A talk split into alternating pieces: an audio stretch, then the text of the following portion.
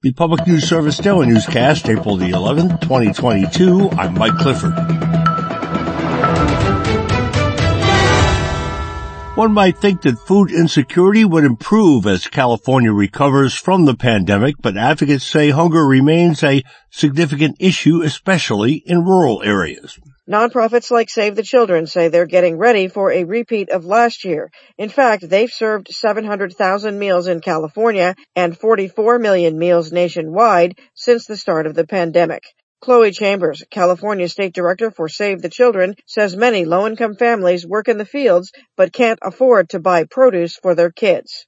We're seeing the same need. And when we have distributions, we're running out of the food boxes. So we're working really hard to get them out to as many families as possible.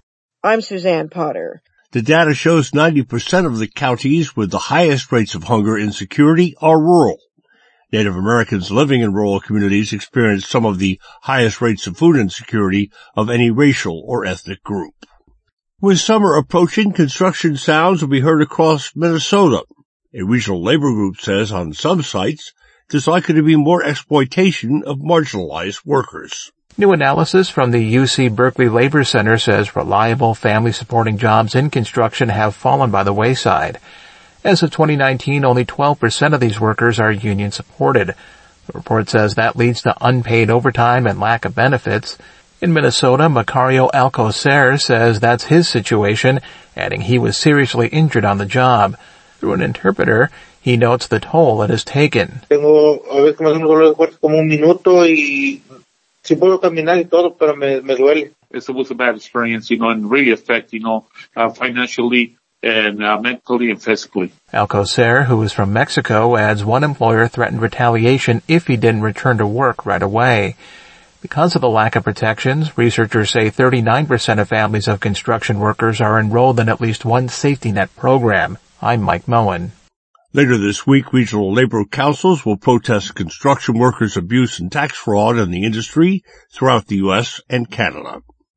Now from the New York Times, six months after leaving the White House, Jared Kushner secured a $2 billion investment from a fund led by a Saudi crown prince, a close ally during the Trump administration, that despite objections from the fund's advisors about the merits of the deal. According to the Times, a panel of screens investments from the main Saudi sovereign wealth fund cited concerns about the proposed deal with Kushner's newly formed private equity firm Affinity Partners. According to the minutes of the panel's meeting last June 30, they also noted a proposed asset management fee seems excessive. This is PNS. Now to the state of Colorado where health providers are making house calls permanent at a new homeless shelter. People experiencing homelessness in Denver can now access medical and behavioral care at a new health center set up inside a shelter operated by Denver Rescue Mission, just northeast of Colorado Boulevard and I-70. Austin Waskey is a physician assistant working at the 48th Avenue East Health Center. He says the clinic removes a significant barrier to care and was inspired by creative solutions improvised during the COVID-19 health emergency. We actually, during the pandemic, had a lot of success with a temporary clinic inside of a temporary shelter. Our patients were very grateful to have access to care because they couldn't make it down to the clinic. I'm Eric Galatas. Conservationists, farmers, and residents are seeking protection of a section of New Mexico's Pecos River, even as a mining company has proposed an exploratory project in the same area. Organic farmer Ralph Vigil is part of a coalition that created a petition calling for New Mexico's Water Quality Control Commission to list 14 miles of the Pecos watershed as an outstanding national resource water under the Clean Water Act. He says the designation would preserve the cleanliness of the water while also allowing recreation, agriculture, and other traditional uses. Over here we say agua es vida. Water is life and the waters need to be protected from further degradation. Community has already suffered lots of losses due to past mining experiences.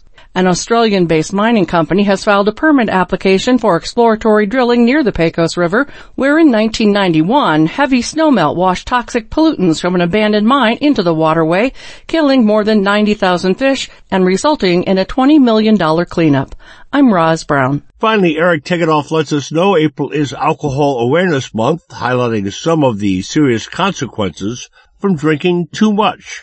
Excessive alcohol use contributes to more than 95,000 deaths each year. Dr. Scott Itano, a family medicine physician in Seattle, says the pandemic has exacerbated dangerous drinking habits. People used to have normal coping mechanisms such as travel, sports, seeing their friends. And when they were locked into their houses in quarantine, they really had fewer outlets and some of them turned to alcohol. And then that alcohol use spiraled I saw in some of my patients and turned into alcohol use disorder.